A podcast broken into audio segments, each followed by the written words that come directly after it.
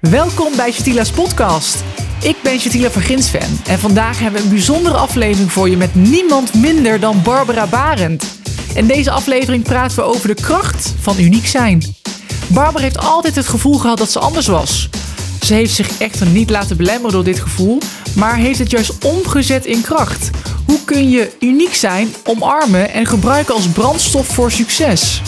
In je eigen kracht staan betekent in je eigen geluk staan. Je omarmt je eigen potentie volledig. Want de grootste kracht in jou zit in je eigen uniekheid. En hoe mooi is dat om dat te beseffen en te kunnen uiten in je eigen leven? Je volledige potentie kunnen uiten. Daarvoor zijn we hier toch? In deze aflevering vertelt ze haar reis in het omarmen van zichzelf zijn. Daarnaast verkennen we het belang van zelfacceptatie en hoe dit kan bijdragen aan een authentiek en vervullend leven. Barbara deelt waardevolle inzichten, tips en adviezen om je eigen uniekheid te ontdekken, te omarmen en vol vertrouwen je eigen pad te bewandelen. Als je geïnspireerd wilt worden om je eigen uniekheid te vinden en jezelf volledig te accepteren, dan is deze aflevering absoluut een must listen. Blijf luisteren en laten samen ontdekken hoe je jouw eigen pad kunt vinden en een leven kunt leiden dat trouw is aan wie jij werkelijk bent. Deze podcast is mede mogelijk gemaakt door zwanenhof.com en gezondheid.nl. Welkom Dankjewel. in deze podcast. Wat leuk dat je er bent. Ja, leuk om er te zijn en een mooie aankondiging. Ik moet eerlijk zeggen, normaal gesproken zijn de stoelen gewisseld. Want normaal gesproken ben jij degene die iedereen interviewt. Dus ik kan eigenlijk nog heel veel van je leren. Eh, nou ja, wie weet, maar ik ben heel benieuwd. Jij kan het vast ook wel. ja, maar het is wel waar. Meestal zit ik aan de andere zien. kant.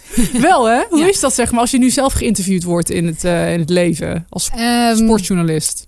Nou, het is grappig, want ik weet, weet natuurlijk wel een beetje hè, wat mensen leuk vinden om, om te vragen en ook te horen. En dan hoor ik mezelf soms wel eens wikken en wegen wat ik vertel. Dus dat is wel eh, interessant. Nee, maar het is, het is leuk om af en toe te doen. Niet te vaak. Ja, niet te vaak. Nee. Vandaag gaan we het vooral hebben over jouw privéleven. Eh, volgens mij kunnen we heel veel met jou eh, bespreken. De sport, we kunnen in gelijkheid duiken met jou over jouw carrière. Je hebt enorm veel meegemaakt. Maar jouw privéleven, dat vind ik eigenlijk misschien nog wel nog interessanter. Ja, is dat zo? je, bent, je bent de moeder van twee mooie kinderen. Ja. Je hebt een vrouw. Ja. Ehm, laten we even teruggaan naar eh, Barbara Barend als klein meisje. Hoe Ja. was jij als klein meisje? Ehm, heel druk. Ik was altijd aan het eh, rennen, spelen, bomen klimmen. En vanaf dat ik kon lopen ook voetballen. Altijd buiten. eh, volgens mij heel vrolijk en heel erg druk en altijd heel erg bezig. En ik deed eigenlijk altijd wat nou, de meeste meiden niet deden. Dat, dat, Het was spelen met poppen. nou, ja, spelen met poppen, dat deed ik niet, nee. Herkenbaar. Nee, nee ik had mijn eigen, denk ik, eh, weet ik veel, mijn riddertjes en, eh, en soldaten en paarden en dat soort dingen. Nee, maar ik was vooral buiten en heel veel altijd aan het spelen. En eh, volgens mijn ouders was ik een vrolijk kind. We hadden ook een fijn, fijne g- gezin waar alles kon en mocht. Ook als jonge meiden mochten wij doen wat we wilden. En, ja, hoefden we ook niet doorsnee te zijn. Ik liep ook altijd in, in broekjes en tuinbroekjes. En, eh, heel klein zie je nog wel een foto met een jurkje aan, maar dan de hele tijd niet. En de één keer toen ik twaalf was, moest ik een jurk aan. Want dan was ik ook heel boos dat ik een jurk aan moest. maar verder was ik gewoon eigenlijk altijd eh, vooral aan het sporten. En ehm, nou ja, op school vonden ze me wel een beetje druk. Ja, druk. Oh, dat is nog steeds zo waarschijnlijk, of niet? Of ben je rustiger geworden? Ehm, nee, dat is nog steeds zo. En eh, soms neem ik wat medicatie om wat rustiger te Is worden. dat zo? Ja.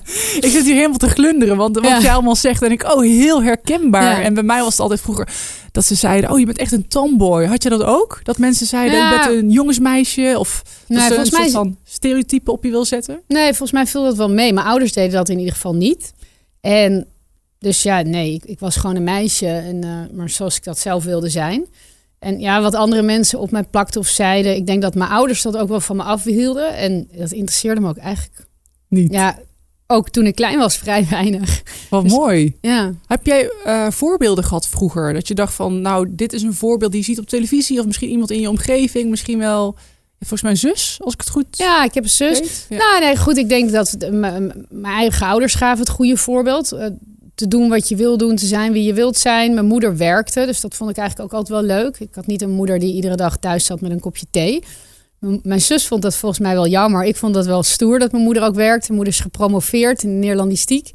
Toen, wow. toen ik 18 was, was ik haar paranimf. Toen promoveerde ze. Het heeft heel lang over het promotieonderzoek gedaan. Maar wat ik me weet, was ze altijd, uh, ik noemde er altijd een beetje Willy Wortel. Want ze zat, had zo'n studeerkamer met allemaal boeken om zich heen. En ieder kind dat bij me thuis kwam, werd die studeerkamer ingetrokken. En moest als proefpersoon gaan zitten luisteren naar wat ze dan weer had gepubliceerd. dus nee, ja, ik, ik, keek wel op naar mensen die, die opkwamen voor anderen. Ik was als meisje heel erg fan van Steffi Graaf en Boris Becker als tennissers. Ehm en ja, ik, ik, ik was voetbalfan en daar had je natuurlijk geen vrouwelijke voorbeelden nog. Dus ik, ik, ik, ik, ik was heel erg ajax Ik ging heel vaak naar Ajax. Ik was als jong meisje heel erg fan van Jasper Olsen. Vond ik echt een prachtige voetballer. Waarom? Ja, fantastische techniek. Echt een hele mooie technische voetballer. Ik hou enorm van technische voetballers. Dus ik ging heel vaak naar Ajax. En dan ging ik ook handtekeningen jagen. En uiteindelijk... Uh, stond ik naast Jesper met hem te kletsen. En toen zei hij, dag lief jongetje, wil je ook een handtekening? Jij dacht, ja zeker. ik, zo, ik ben een meisje.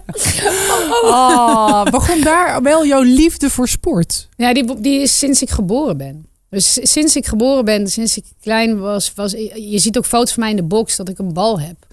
Dus ik was altijd... En mijn ouders voetballen allebei. Dus ik was altijd op het voetbalveld te vinden. Dus het was voor mij heel logisch dat ik ging sporten. En ik, ik liep ook niet helemaal in de pas. Ik was een beetje nou, voor sommige mensen misschien uh, onhoudbaar. En uh, ik denk dat ook wel mensen mij vervloekt hebben. Dus sport was wel wat mij, uh, nou, mijn uitlaatklep was. Ik sportte al vanaf jongs af aan heel erg veel. En dat gaf mij. Ja, dat heb ik eigenlijk altijd gedaan. Ik weet ook toen ik eindexamen gymnasium deed, dat ik iedere avond met. dan hadden we smiddags nog een beetje gestudeerd, gegeten. En dan gingen we iedere avond om zeven uur nog een uur voetballen om even energie kwijt te raken en om lekker te kunnen slapen. Zelfs in mijn eindexamen hield ik dat vol. Dus ik was altijd maar uh, aan het sporten. En jouw liefde voor vrouwen, waar begon die? Ehm, nou, kijk, ik, ik, dat ik het bewust was, was best wel laat. Want het was na mijn studententijd. Ik denk dat ik onbewust wel eens van, van vrouwen ongemakkelijk werd. En dat ik dat niet kon plaatsen.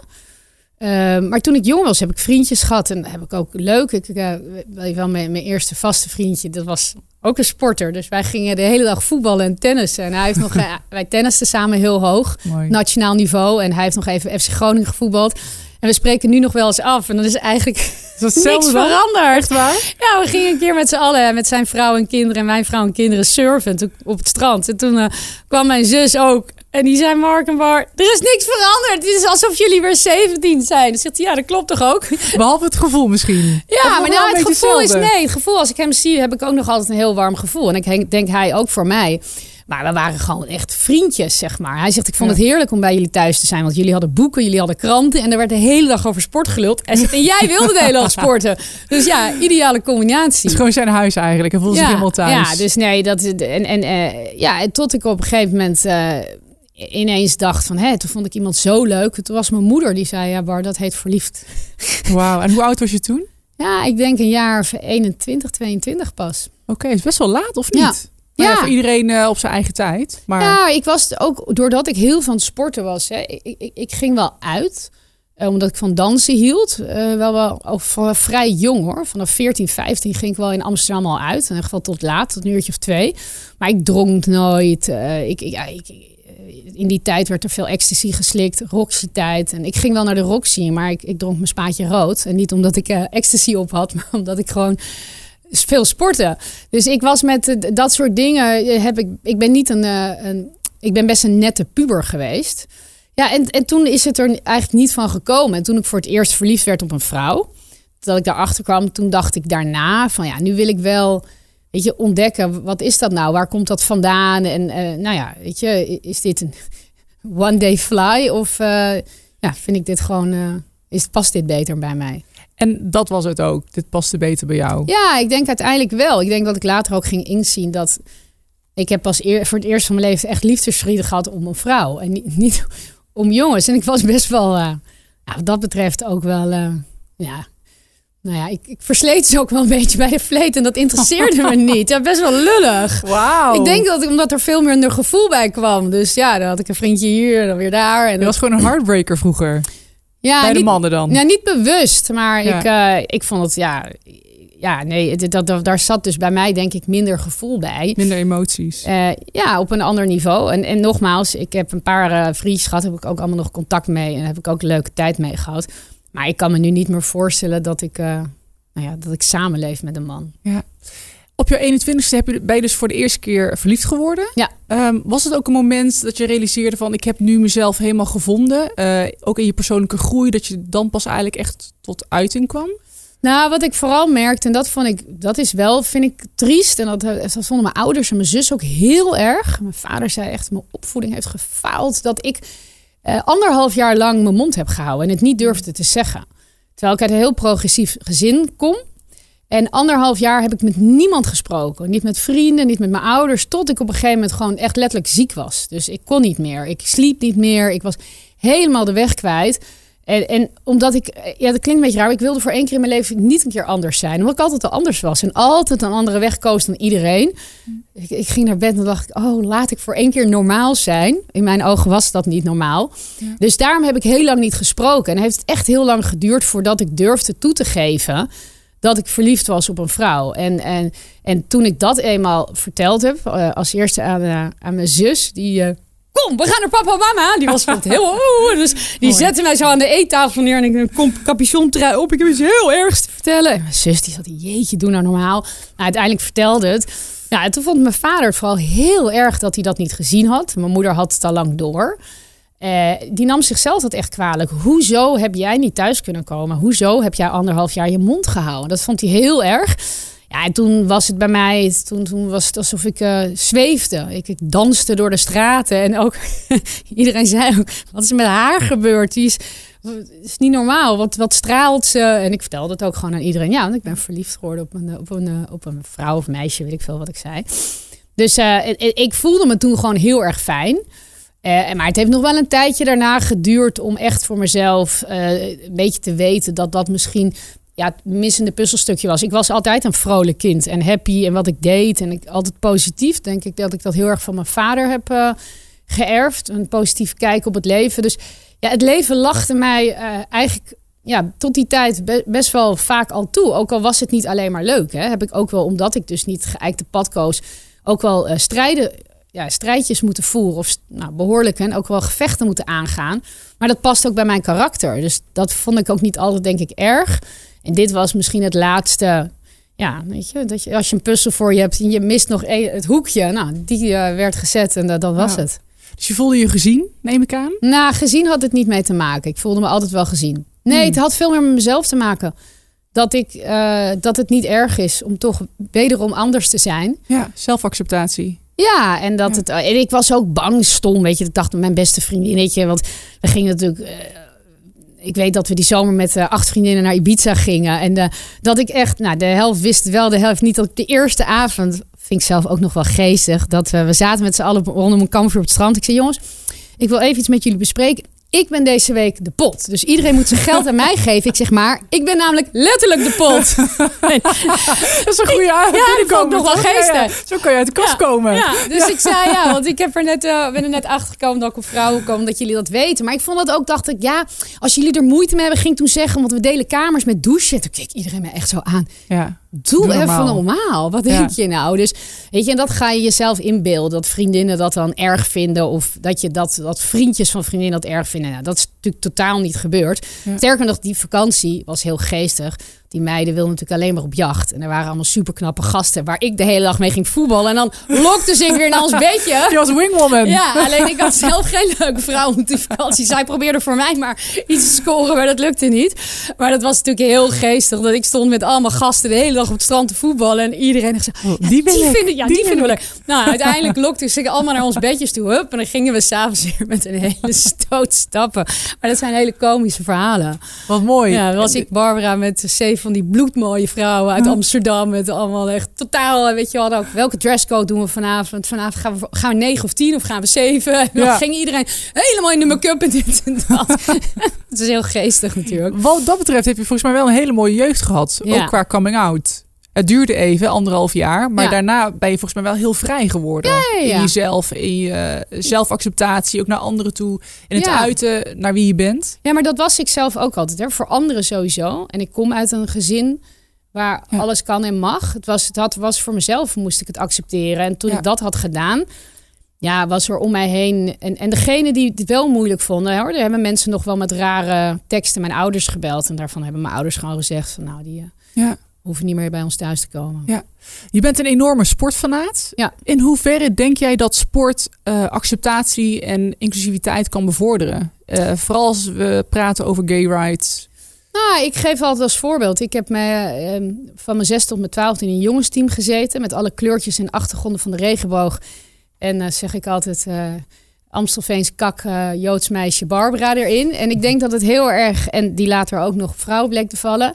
En ik denk dat het heel erg heeft bijgedragen dat die groep... Dat we hebben gezien dat ja, iedereen anders is. We wilden allemaal voetballen. We waren ook de beste. We werden kampioen van Amsterdam. Dus we hebben een waanzinnige tijd gehad. We gingen naar Frankrijk, Engeland, overal naartoe. En ik was altijd dat enige meisje.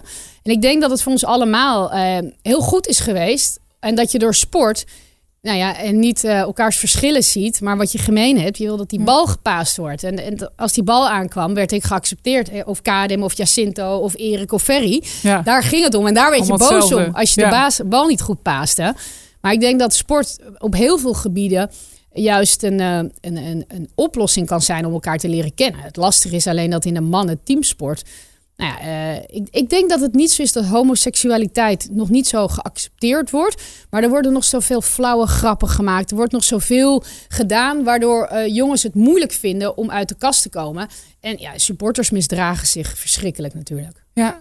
Als ik aan jou denk, Barbara, dan denk ik echt aan een enorme vrijheidsstrijder. Ik zie mezelf ook een klein beetje altijd wel in jou als spiegelbeeld. Eh, enorme eer. Maar ehm, hoe... ehm, dat, dat, dat is gegarandeerd. Heeft dat ook te maken een klein beetje überhaupt met je karakter, maar ook met, eh, met je ouders, eh, wie Ja. zij zijn. Wat voor advies zou jij willen geven aan jeugd die nog bijvoorbeeld aan het struggelen is met uit de kast komen? Ehm, ja, kijk, uiteindelijk kan je pas echt gelukkig worden als je, als je volledig jezelf bent. En eh, waar het hem, hoe langer het duurt, hoe moeilijker het wordt en hoe groter eh, barrière het wordt om te vertellen. Dus ik raad toch mensen aan om zo snel mogelijk iemand in vertrouwen te nemen. Stel dat jij in een omgeving woont waar het niet geaccepteerd woont, wordt. Er zijn altijd wel mensen die het wel accepteren. Praat er met iemand over, anders krijg je net als ik. Dat je op een gegeven moment ziek wordt omdat je niet meer slaapt en eh, jezelf gek maakt. Ja. Dus als eerste meteen daarover te praten en, en toch ja, proberen mensen te laten in te zien dat ehm, jezelf zijn, ja, dat dat het grootste goed is en het grootste geluk is. En hoe moeilijk dat ook is. En ik heb ook wel, eh, ook wel van, ik heb ook wel aan programma's meegedaan. Ook je zal het maar hebben van, de, van BNN Vara toen. En over een meisje ook die het zelf moeilijk vond. En ook wel een aantal anderen. En die zeiden dan dat ze wel, zoals ik op tv was, dat ouders dan zeiden: Oh, dat vind ik zo leuk. En dat ze dan zeiden: Maar weet je dat ze lesbisch is, getrouwd. Ja, ook als voorbeeld, eh, omdat sommigen het moeilijk vinden thuis te vertellen: van ja, die vind je leuk toch? Maar die is wel lesbisch. Dus ik heb, en, en ik heb ook wel, krijg ik berichten van jonge vrouwen of meiden wat ze ermee moeten doen. En ja, dan probeer ik altijd toch uiteindelijk te zeggen: ehm, jezelf zijn. En, en neem iemand in vertrouwen, praat er met iemand over. En toch, ja, en als je geliefd het niet accepteert, want dat kan hè. Uiteindelijk kan het ook zo zijn dat je familie je niet accepteert. Dat is natuurlijk heel pijnlijk en daar kan ik niet over meepraten. Maar dat is toch nog steeds geen reden om niet jezelf te zijn. Ik denk dat je nog ongelukkiger wordt van niet jezelf zijn. Mooi, mooi gezegd. We gaan naar het heden toe. Ja. Volgens mij ben je nu ondertussen 15 jaar getrouwd met een Eh, vrouw.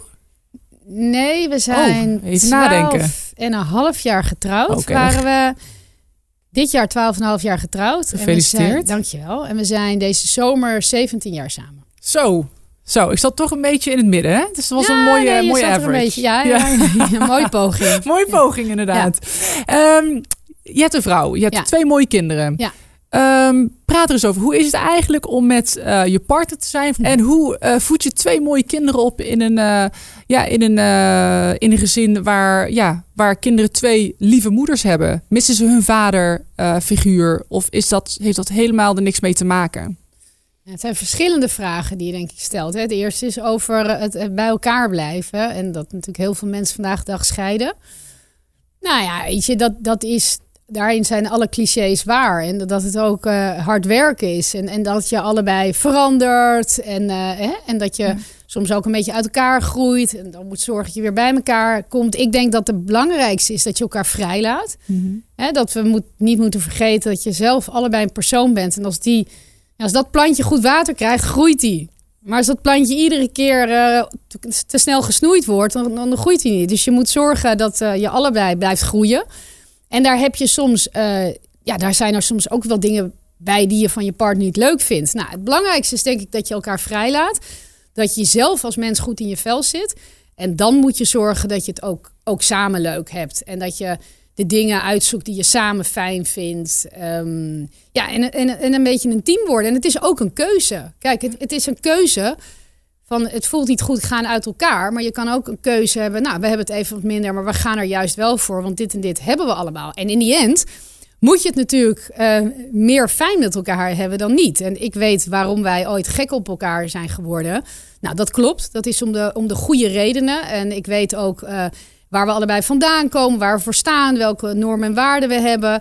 We zijn heel anders. Hè? Waar ik alle kanten op schiet, en van alles doe en roep, is Alet veel stabieler. En, en dat is ook heel fijn, want er zijn wel eens momenten dat ik dingen doe en dat veroorzaakt dan wat commotie. En dan zitten we ochtends bij het ontbijt en zeg ik, nou, lees maar vandaag even niet uh, een paar sites, want dan zul je wat rare dingen over me lezen. En dan zegt ze, oh, wat heb je nu weer gedaan?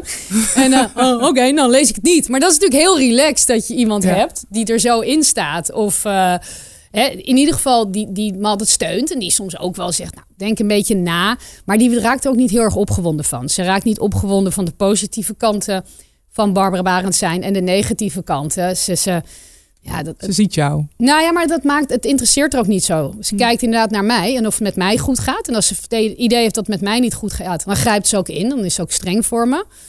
Dus weet je, ik denk dat wij daar een hele goede balans in hebben. En dat wij ook, en dat blijf ik zeggen, als wij met elkaar samen zijn of het nou een avond is of een vakantie, dan hebben we het zo fijn samen. En dat is zo lekker. Ik, ik, ik kan me geen betere vakantiepartner of uh, weet je, als ik mag kiezen met wie ga ik lekker um, op pad, dan is het, uh, dan is het met haar. Ja. Betekent niet dat ik ook af en toe het heel lekker vind om zonder er te zijn. En zij ook, heeft dat ook met mij. En alleen maar gezond, toch? Ja, en ik denk dat dat belangrijk is. Maar wij hebben allebei ook de intentie om voor altijd samen te blijven. Mm. En uh, nou, ik denk dat we dat, dat die balans daarin gewoon goed vinden. Wat doen we alleen en wat doen we samen? En wat ons heel erg bindt en wat we gewoon heel fijn vinden, is het gezin wat we hebben.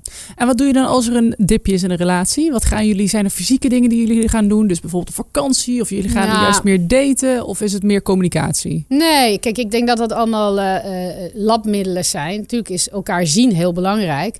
Maar er is een reden waarom je elkaar niet ziet. Dus ik denk dat je gewoon het bespreekbaar moet maken en daar goed met elkaar over moet hebben. Hè? Wat mis je? Hè?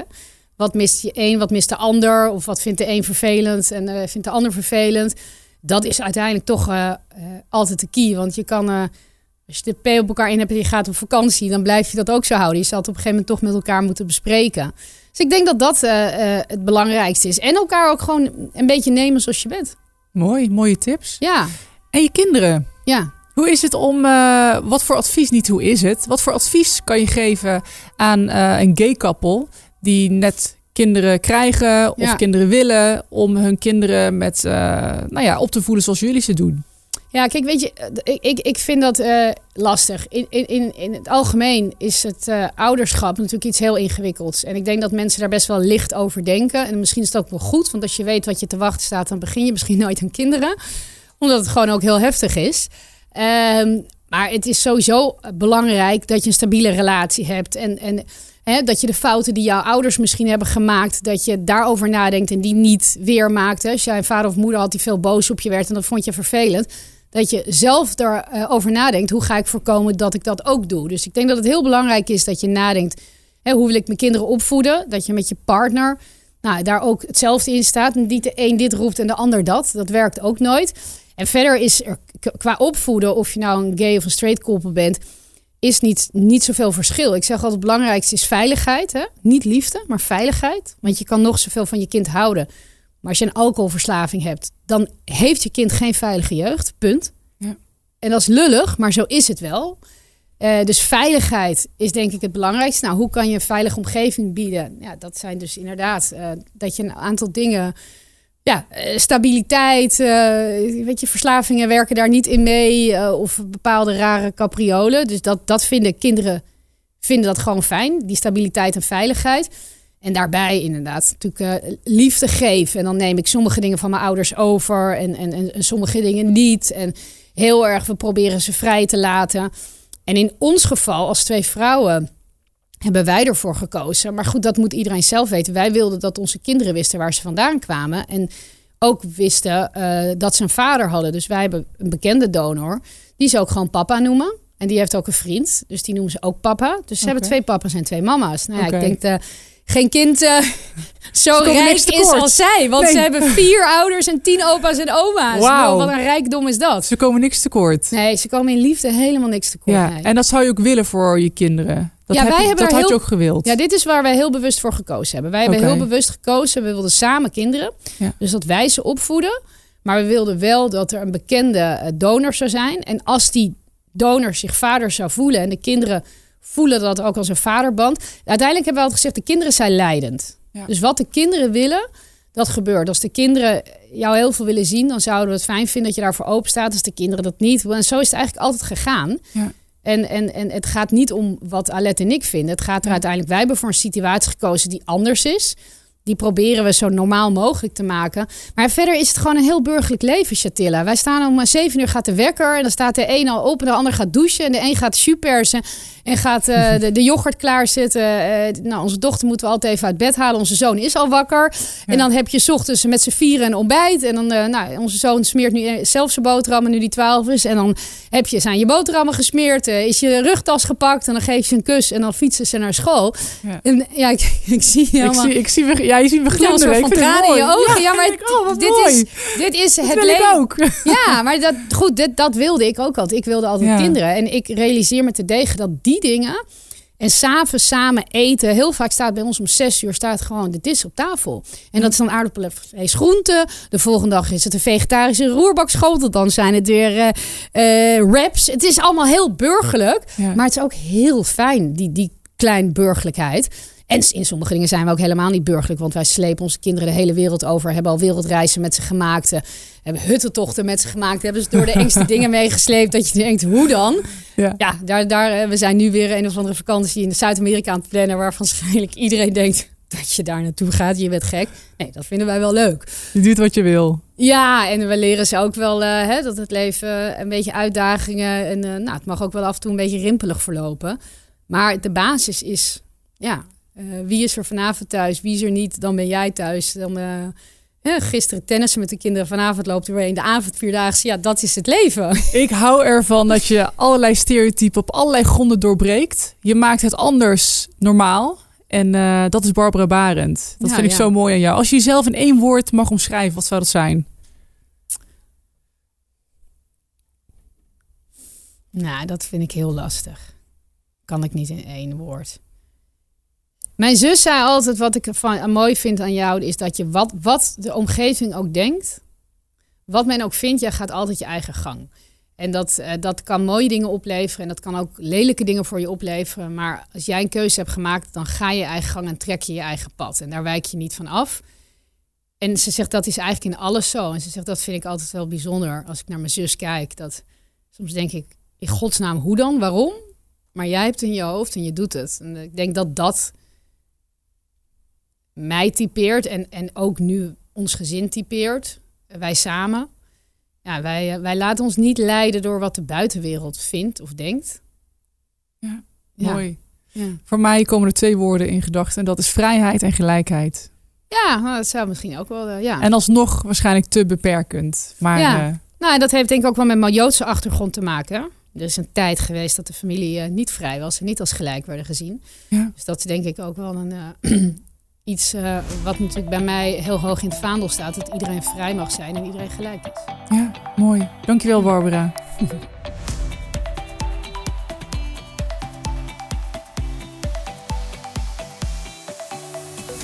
Deze podcast wordt mede mogelijk gemaakt door gezondheid.nl. Het platform met het laatste nieuws uit onze gezondheidszorg. En zwanenhof.com. Het landgoed waar zorgmedewerkers gratis kunnen onthaasten en opladen. Wil je meer weten over deze podcast of mij een bericht sturen? Ga dan naar mijn website jatinevanginswet.com.